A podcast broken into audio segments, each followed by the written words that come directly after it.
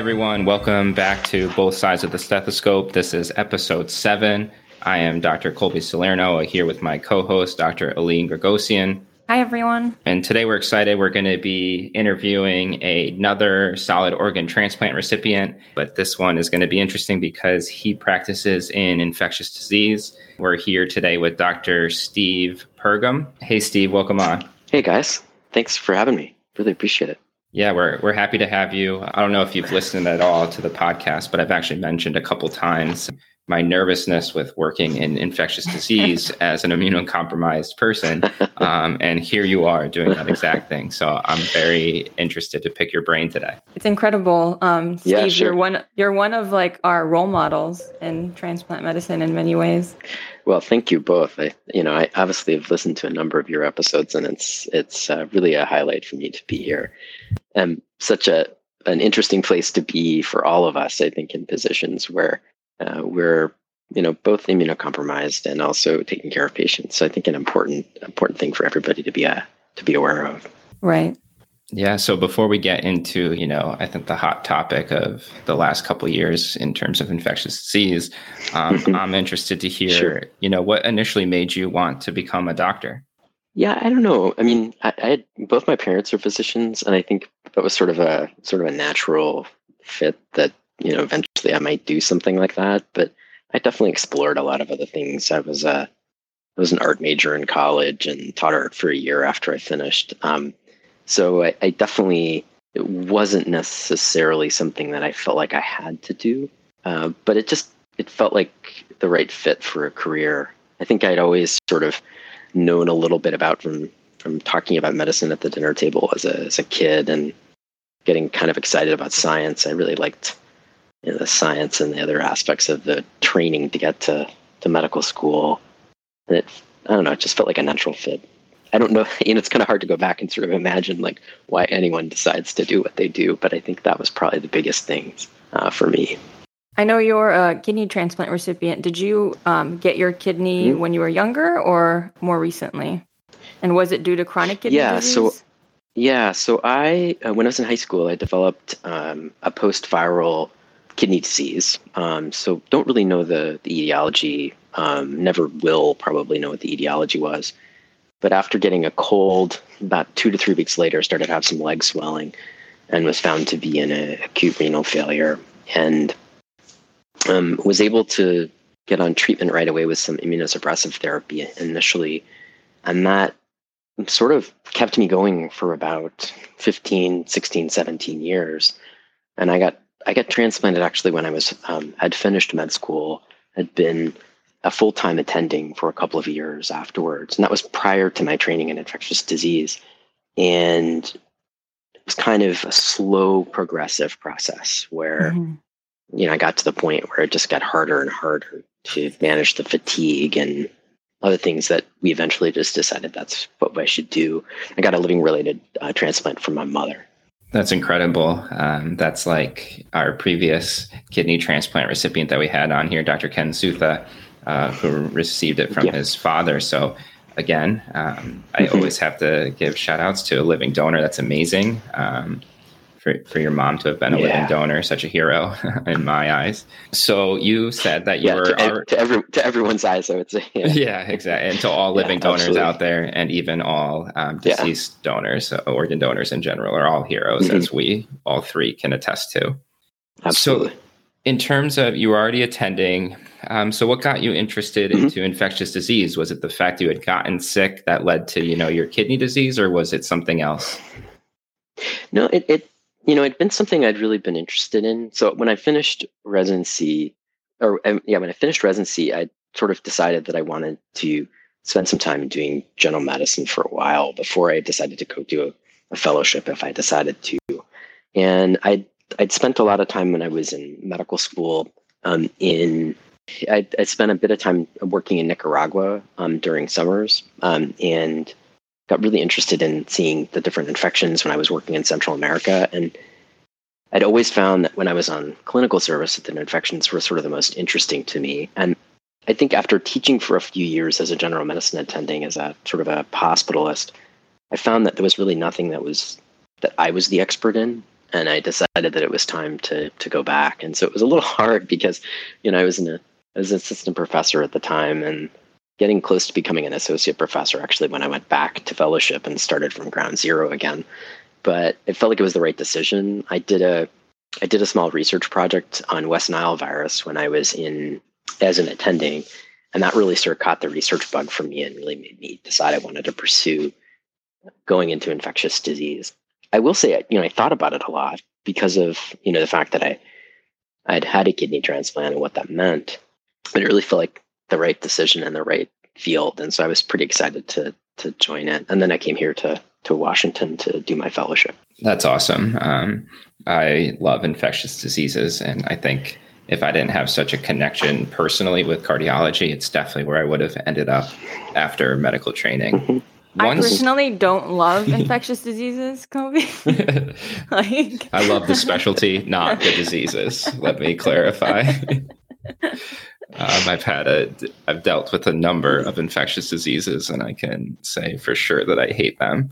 Shout out CMV and C. Yeah, I think, I think, yeah, I think, I think um, part of it is, I think there's this sense from transplant patients and transplant you know people who are engaged in transplant i actually the field that i work on primarily is transplant infectious disease but i don't uh, focus on solid organ transplant i focus on cancer patients and bone marrow transplant patients more but i think part of what what i find um, interesting is a, as a person who is immunosuppressed working in the infectious disease field i've heard from a lot of people that you know aren't you nervous or scared or you know worried that you're going to get something from patients and that potential interaction my comment is always the same I just assume that everyone I'm meeting has an infection. And so I'm even more doubly prepared because I know that I'm being consulted for somebody who has a fever. I know that I'm going in to see someone who has a cough, who might have tuberculosis. So I, I think it, in some ways, everyone I'm seeing is a potential risk if you want to if you want to put it that way. So I don't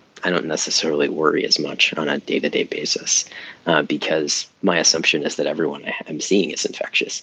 I would say someone like Aylin, you know, so some sometimes I think about the ER being really hard because you don't know who has specific conditions when they walk in the door. In my situation, I know I'm dealing with that in most situations. So it's just a different experience. And it's, and I think every physician and everyone who works in the field of medicine has the potential to come into contact with somebody. And it's just a matter of being cautious all the time when you're in immunosuppressed um, condition. Yeah, I totally, I, I agree with you on the ER for the ER, I tell people that mm-hmm. you don't know what people have, which is kind of how you should be in life in general when when you're immunocompromised. Mm-hmm. Um, but then when people ask me, they're like, "How are you doing critical care?" And I said, "Well, it's it's kind of better than being in the ER because in critical care, at least you know what your patients have for the most part. Um, and even if you don't, you're you're still mm-hmm. very protected. So even when I was working in the ER, I did the same yeah. thing. Yeah, and I think that's very similar. You know, I mean, I think, and you know, a lot of the infections our patients get aren't necessarily contagious. I mean, so a lot of them are, um, you know, people we can help. I think what what I like about the field is that I can give patients treatment and see them get better, and so that feels very satisfying. So it's it's just a different, I think, a different mentality in how you approach it. I I love the fact that I get to work in in a space that is related somehow to the work or that my history. I don't like to directly you know, I didn't go into nephrology because I didn't really want to to address um, you know kidney disease and see it on a daily basis necessarily, but being somehow related to the field by working in transplant ID is really interesting, and I think it provides a really different insight um, to taking care of patients that's incredibly unique.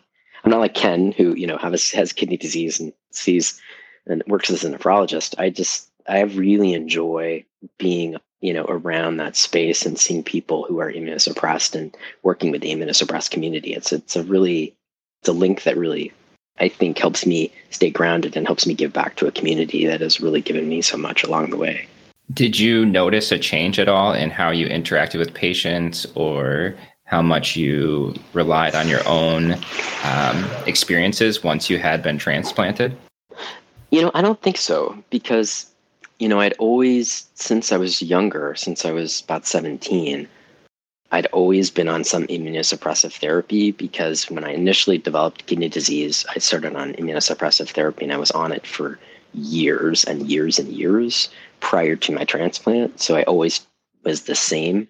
Went through med med school with the same sort of process, um, and through residency with the same process. And so, I think I've always sort of treated it the same. I think it's just given me a different insight into, you know, sort of being a patient and understanding how uncomfortable that can be. And I think that's a real insight that, you know, many physicians don't have initially when they start, but eventually I think everyone has their own crosses to bear from that perspective and it changes how you are as a physician. But I, I was lucky enough in some ways that I had um, I had this for a long time. So it, I think it's helped me throughout my my training.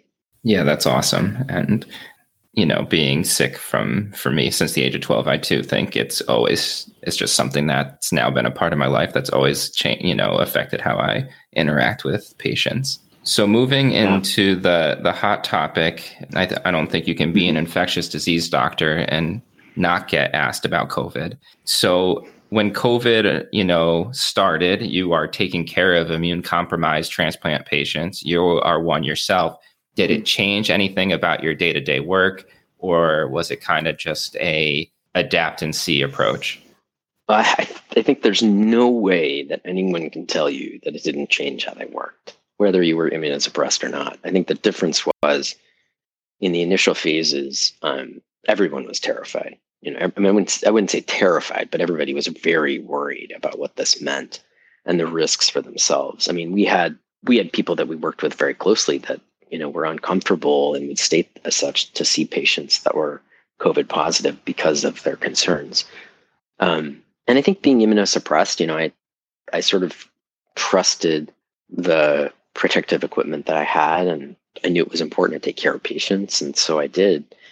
You know, a lot of the first few months, um, since I work um, primarily at the cancer center and um, uh, in a role as the director of infection prevention, I, I wasn't directly seeing patients because I was developing policies and um, creating places for people to come get tested and um, you know doing a lot of the administrative policy and, and work to get um, the center prepared and be dealing with this. And it was a little weird because you know we were the first right? So seattle was where it started. And um, so we didn't have a playbook necessarily that we could work with um, that others had seen and used. And so it was it was kind of every day coming up with new policies and writing new guidance. Um, so it was really interesting from that time frame but you know taking care of covid patients you know i think part of it was knowing when they were positive made it a lot again similar to the same process it made it a lot easier for me to trust the the protective equipment i had and and to work with those patients um, so that i could give them the best care possible i don't think any of us really um, went into those situations feeling um, 100% comfortable all the time, but you know, it's also part of our job and, and we had to do it. So we all did.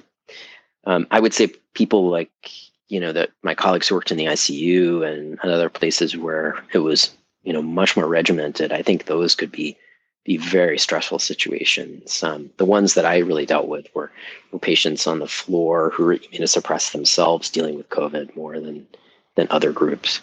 Um, so it, it, was, but it was challenging. I mean, it was it was a hard time, I think, for everybody.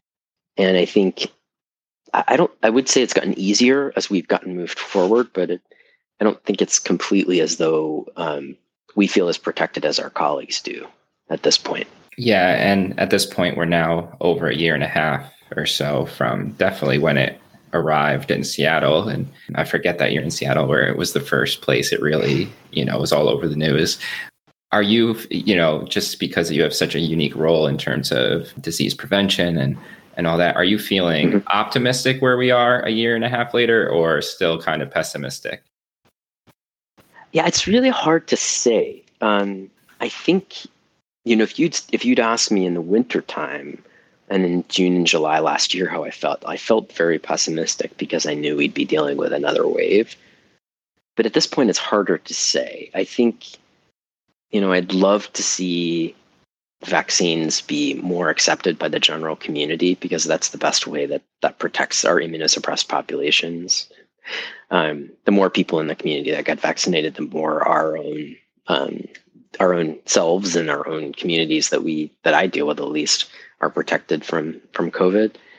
but there's still a lot that are not getting vaccinated around the country. I mean, Seattle's different. We're you know over 80% vaccinated within the city um, who are you know um, of age to be vaccinated, and I think we're we, you know we did see the FDA approve um, kids vaccines this past week, and so the expectation is after ACIP votes that younger children have, have access or school age children, and that may further help to limit um, COVID exposures. But you know, COVID's been a challenge for many reasons, and one of those is it's not been predictable. In some ways, it makes sense within the infectious disease space. I don't think any of us were surprised that there were unique variants in the different parts of the world where they developed, but I think we just don't know what's going to happen over the next few months. And I, I think it's when people ask me to sort of pull up my crystal ball and say what I think is going to happen, I, I really don't know. I think the winter is going to be more cases, but it may not be as much as the prior winter. Uh, but you know, I I think every time I've tried to predict and think things are right, I've been pretty close to being on target. But this is the first time that I'm not not really sure. I really don't know what what, what it's gonna what the next year is gonna gonna gonna mean. But I am somewhat optimistic that by the time we get to 2022, that things are going to get to a, a, more stable process that um, we hopefully will still be having cases. There'll still be risk. Every year, we're still going to have cases for a while, but we'll start to see a, you know, a decline in this uh, in this over time. But it, it's really hard hard to predict what the future looks like because this this has been a really really challenging disease. Speaking of vaccines, have you heard anything about the fourth booster shot for immunocompromised patients? Yeah. What do you think of that? Yeah, it was just uh, the CDC just posted it um, on Thursday, I believe. I'm not really sure. Um, I honestly don't know the data to support that fourth dose. Uh, I've been looking for it, so they must have data that they've been collecting or groups that they've reviewed that potentially talk about this. But I think a colleague um, who works with me described this really well. And I think this is probably the way for people to think about it and for transplant communities to think about it and immunosuppressed populations is that in the standard population, three doses will it will certainly become, um, I think, the routine. And so, two dose vaccines um, followed by a third dose six months later. So if it's Pfizer, it's Pfizer, and then you know three weeks later in second dose, and then the follow up would be six months later. If it's Moderna, you'd get a dose, and then 28 days later a second dose, and then um, six months after that second dose, you'd get a you'd get your boost. Um, what it will be for immunosuppressed patients is instead of saying the initial series is going to be two, it feels like the initial series will be three. So it'll be two doses followed by a third dose um, 28 days later, and then an additional fourth dose six months later. So it, if you think about it in the sense that a general person is going to get two and then a, and then that third dose later, then the then the immunosuppressed population is going to get three followed by a boost. So I think that makes it easiest. It just sort of makes the process easier to think through. Um, but the larger question that I don't know the answer to is where's the data to support that? I haven't seen it, and I review a lot of the vaccine data, um, but I just I just don't know. So I'll be curious to see what more information comes out in that space. But I think that sort of if, you think about it in the sense that it's just a different vaccine approach, then it makes more sense. So you know, a lot of solid organ transplant recipients, as an example, receive high dose flu vaccine because there's data that it works better in that population. So it may be that you're just offering a different vaccination strategy for the immunosuppressed population because it's felt like they don't respond as well to a standard dose. And then in addition, instead of that, you know, that two dose, you have a three dose regimen, then the rest of it would be the same. So it'd be more consistent across across. And I think that's important because something like Moderna, where you're getting in the initial series you get two doses of 100 micrograms, um, which is the original vaccine, followed by a third dose of 100 micrograms. And then your booster is half that dose. So for the general public, you get two of the higher dose, 100, 100 uh, milligrams, followed by that boost. It just clarifies what that third boost is for immunosuppressed patients as well. And I, I think that's important because there's been a lot of confusion about boosters, third shots, et cetera. But I think this maybe over time will help clarify that for people who are addressing this who haven't been vaccinated yet. Yeah, this is all such good information. And I think our listeners, whether they're in medicine or just general public or immunocompromised, are really going to appreciate you breaking it down like this. Uh, this next question, um, given your knowledge currently on the vaccines, if people mm-hmm. were wondering mm-hmm. about vaccinating their young kids, age 5 to 11, would you recommend they go ahead and get vaccinated? Well, first, it's not been fully approved yet. The FDA has voted. And, true, um, true. The FDA, the FDA has approved. ACIP will vote um, next week. So this in this coming week, the key will be what groups are they promoting or what do they um, suggest as the groups who should be vaccinated in that 5 to 11 group um, i think you know from from my perspective i think kids are at risk for developing severe complications so it is not as common and so children in that situation are at are you know much less risk than the general if it was a 70 year old or a 60 year old adult as an example for developing complications but there are children that have developed severe complications and died. And some of those um, children have not had otherwise um, health conditions that would suggest they would be at high risk. So I think in certain situations, I think this at the moment, um, since there isn't, you know, more data around this, I think you need the opportunity for families who decide that they want to make this decision to protect their children um, to do it. And so I think it's a little early for mandates in the sense that if you're in a situation where children um, are forced to get vaccinated to go back to school, I know I think that data may come as it's being used more and more, and there's more safety data. I think that there is a potential that that will be a decision that that um, municipalities and states make. But at least in the short term, I think having the freedom to make the choice to do this is important. And right now, if you think about this, you know, a, a 35 year old who goes through a kidney transplant is fully able to get vaccinated post kidney transplant, but a six year old who does isn't. And so being able to offer the most immunosuppressed populations, including kids, um, the ability to get vaccinated is really important. And additionally, within that, if you have a household member, a child who is high risk, and they have younger children in that household, it's wonderful to know that you can vaccinate everyone in that household and protect them.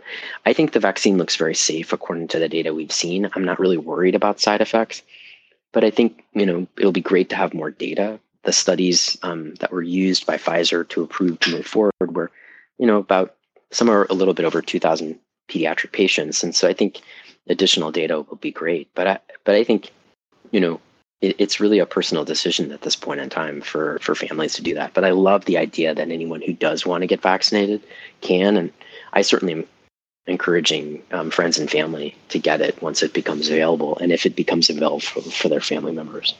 Great. I, will, point out also that I, I will point out really quickly that most of the pediatricians that I know are just ecstatic that this is available because they have been very frustrated that um, children have had not had access to this, and so um, bridging that gap around access is going to be important. So I, I, wish we'd done these studies earlier in the process because it would be great to have this. But this is typically what happens with pediatric vaccines: is if it's not a pediatric specific vaccine, they're often studied later. Uh, but I think it's going to be really important, and I think it's going to be an important piece to getting the the the pandemic under control is to be able to get as many people vaccinated as possible, and that includes children. Yeah, no, again, I think you're giving us such good information that anyone listening can appreciate just your uh, take on the vaccines and, and the immunocompromised population. But enough COVID for right now. People hear enough about it, mm-hmm. and uh, we'll get to it again at the end when we just answer a listener question. But it is Halloween uh, that we're recording right now. Mm-hmm. And although this will come out a day or two after, just a you know fun mm-hmm. question for you: What is the scariest part about being a doctor? I think the scariest part about being a doctor is making a mistake. You know, I think if you are a physician that thinks you're always right, they're the scariest people to work with, I think. I prefer to be someone who is always worried I'm going to make a mistake because I think what that does is it makes me more cautious and to spend the time looking up information or asking additional questions or checking labs in the middle of the night. Um, when I have trouble sleeping about a patient that I'm taking care of or if it's keeping me up at night, those are the reasons that you know i'm just i'm just i'm just nervous i'm going to make a mistake that'll hurt somebody and or that i'll miss a diagnosis that will lead to a complication. So i think as much as possible um, i sort of see it as a as a plus minus in the sense that it it gives me nightmares when i think i might have done something wrong or i think i've made a wrong decision or i have to make a decision that i don't know if it's right or wrong.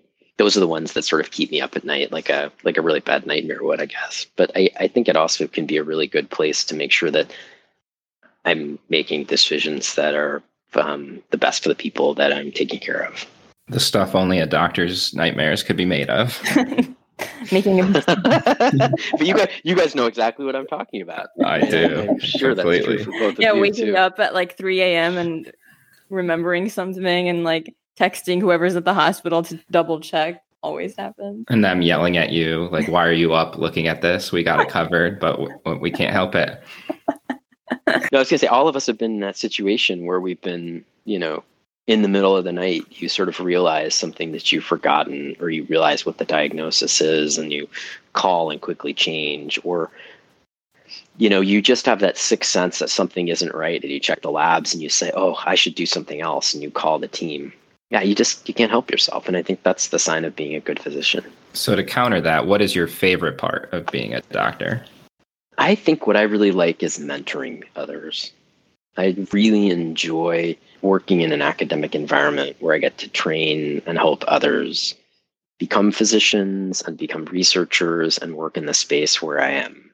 I think that's the thing that brings me the most joy is seeing people be successful, you know, getting a paper published or getting a, a grant uh, accepted, seeing them go on to become uh, academicians or you know people that work in the community as physicians. It's just really exciting to have somebody you know who you've worked with who's a college student who goes on to be uh, to become a you know a, a resident or a, a, medical student and, and seeing their success. I think that's the most joy I get in, about what I do every day. That's a nice answer. I really like that. I always tell people that one of the best parts about being a doctor is how much you have to incorporate learning into your practice, whether you like it or not. We are mentors to not just the next generation of physicians, but also, you know, to our own patients too sometimes. So it's a it's a big role to play. It's a good part too.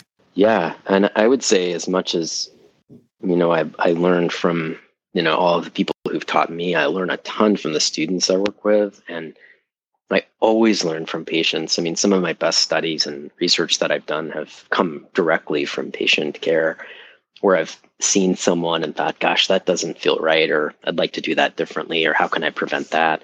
That's led to changes in practice. So I think patients teach us a lot that we, you know, that seems really, you know, cliche, but it's very true. Um, and I think important that the experience in ac- academics and, and even in just medicine in general is never the same any days. You're always learning. Agreed. Um, I have a fun question. What is your favorite broad spectrum antibiotic choice? Would you rather be vancomycin or vancomycin?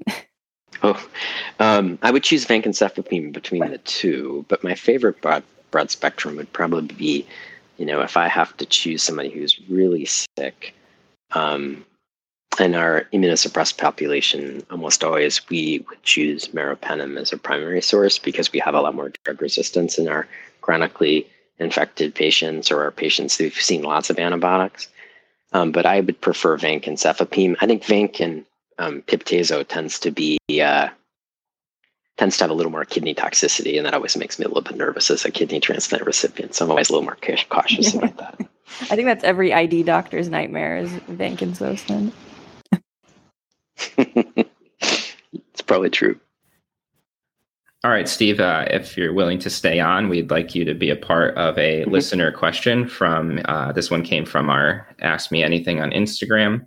Um, this one is from mm-hmm. Andrea. She says, as a solid organ transplant recipient, um, she's been worried more than ever about getting COVID. She's been vaxxed three times with Moderna, but who knows if that'll help much.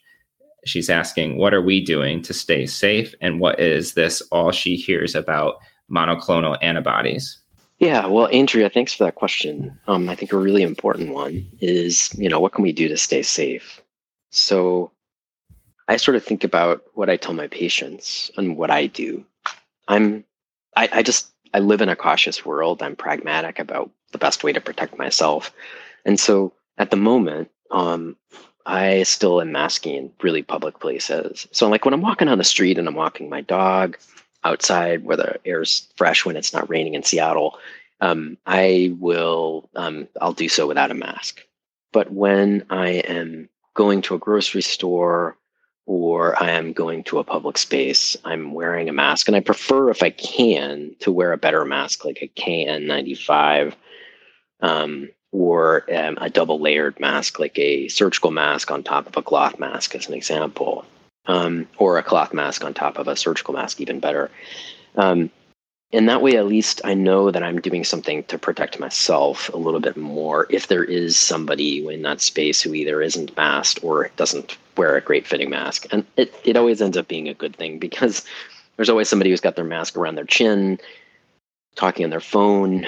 Um, or even right now, there's a lot of young kids that are around and going to school who might be with that parent. And I just, it's just another way to protect myself.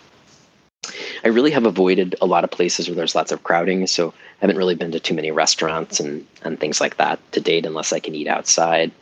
So I've, I've continued to remain cautious about those things. I use a lot of hand gel when I come in, in and out of the house. I have it with me all the time, as every ID, a good ID physician does. But I think, you know, the vaccines um, are good. And so I've made sure that everyone around me is well vaccinated and has received every um, dose that is prescribed at the moment. So um, all those around me have been vaccinated, including all the healthcare workers in my institution have been vaccinated, and all of the people who work at our um, cancer center have been vaccinated. So I know that I'm working in an environment that's very safe. Um, that helps to prevent um, potential transmission. And then I have, you know, sort of in my back pocket, this idea that let's say I do develop COVID, because it is possible. Our ability to respond to vaccines is less than the general public. And it's possible that even with three doses, um, potentially a fourth in my future, um, that I may not have responded as well to the, to the vaccine as, as my colleagues have. And if I haven't, and I do get COVID, I know that the vaccine is going to help prevent me from going on to developing severe complications but if it does happen, I still, um, if possible, and it was available, would um, try to get a monoclonal antibody. And the monoclonal antibodies are really valuable because they provide an extra layer of protection. And there's data in high risk populations as well, that gen- generally high risk patients, people who are more at risk for going on to develop complications from COVID, that the monoclonal antibodies can provide additional protection from the need to go to the hospital or to die from COVID. And the way they're used is early in the symptoms. Once you get diagnosed, you want to reach out and identify a place where you could get a monoclonal. And they're given two ways. One can be given IV, the other can be given as a subcutaneous infusion just right under the skin. They're really easy to do in most situations. It usually takes less than an hour to get a dose. And the advantage is it's sort of like filling your body with lots of antibodies to protect and cover that virus. And so, what these antibodies do is they attach to that spike protein, which is what the vaccine is really targeting. And by covering them with these these created um, antibodies, um, they don't allow the virus to attach to cells and then replicate itself because they cover all of that spike protein, which is necessary for it to enter a cell. And so that sort of steric influence where it can't actually attach to a cell helps to prevent the virus from replicating. And, and that's really important in terms of um, disease manifestation. So if you can prevent the virus from replicating and you can mimic what the antibodies do in somebody who has a good immune response, then and it can prevent you from getting uh, sicker. So I think that's what I do if I if I knew I was positive and what I what I would do is I would reach out to the local institutions I know well, and I would get a dose of the monoclonal antibody to provide me additional protection. If I did, if I did become positive, I'd be very disappointed um, because I really don't want to get COVID. Um, but I think it's also entirely possible that many of us will at some point in time. The key is if you're going to get infected, make sure that you're fully vaccinated before that happens. And I would not in any way recommend it. Um, so, whatever you can do to prevent getting infected is super important. And still taking those small steps like masking up and avoiding big crowds, et cetera, can be really helpful in, in helping uh, a transplant recipient be cautious and, and to prevent from getting prevent themselves from getting infected. I think one of the biggest things in medicine is knowing your limitations. And that is exactly why I saved this listener question for when we had you on, because your response in terms of monoclonal antibodies, you know, much, blow, better, than much better than what me and Aline would have probably given.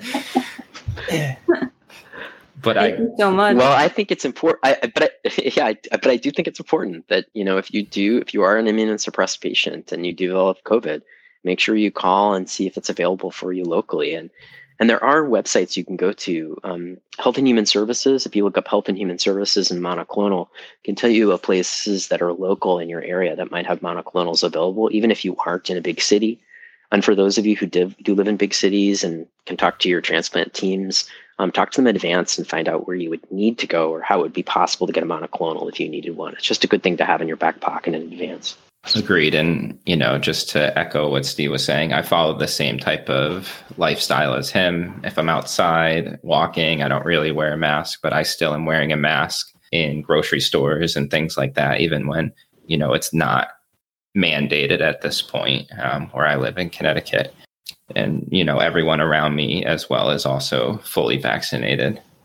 So, Steve, before we let you go, is there anything um, you wanted to give a shout out to or promote while we have you here? My, I think I would just take a moment to thank you guys both for doing this. It's great.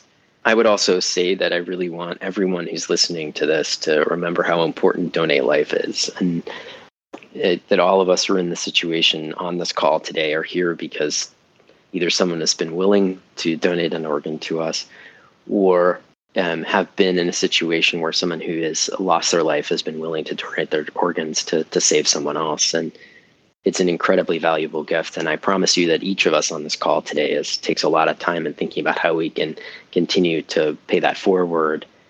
And that there are three physicians who work and, and take care of patients every day because um, people have been generous in that way. And um, if you aren't an organ donor, please consider it. Think about how important it is. You can save a life, multiple lives, um, and it's a it's a wonderful opportunity to to give back. And I think we're also grateful to those who've who've donated to us. We're very grateful. Remember, you can always register at registerme.org if you're in America. Definitely, that's an amazing shout out and um, plug to have to end the show. And thank you so much, Steve, for coming on with us today. I think you gave such valuable information that hopefully, you know, anyone who listens um, is going to be grateful for for your answers. Thank you, Steve. Okay, yeah, and thanks so much for having me, guys. Thank you again to Dr. Steve Pergam uh, for joining us today. Uh, again, I thought he was such an excellent guest. Uh, he gave such good information, not only for the listeners, but for myself as well. Um, and thank you again to everyone who listened. Uh, we'll be back again soon with another episode. So please stick with us. Yeah, you can um, follow us on Instagram at both sides of the stethoscope or Twitter at both sides of the stethoscope. Feel free to email us too. That's both sides of the stethoscope at gmail.com. Um, and you can message us on any of those platforms if you have any questions or if you have any thoughts about uh, who we should bring on to the show. So we'll see you guys next week. Definitely. And keep the questions coming. We love answering them at the end of each episode. Take care.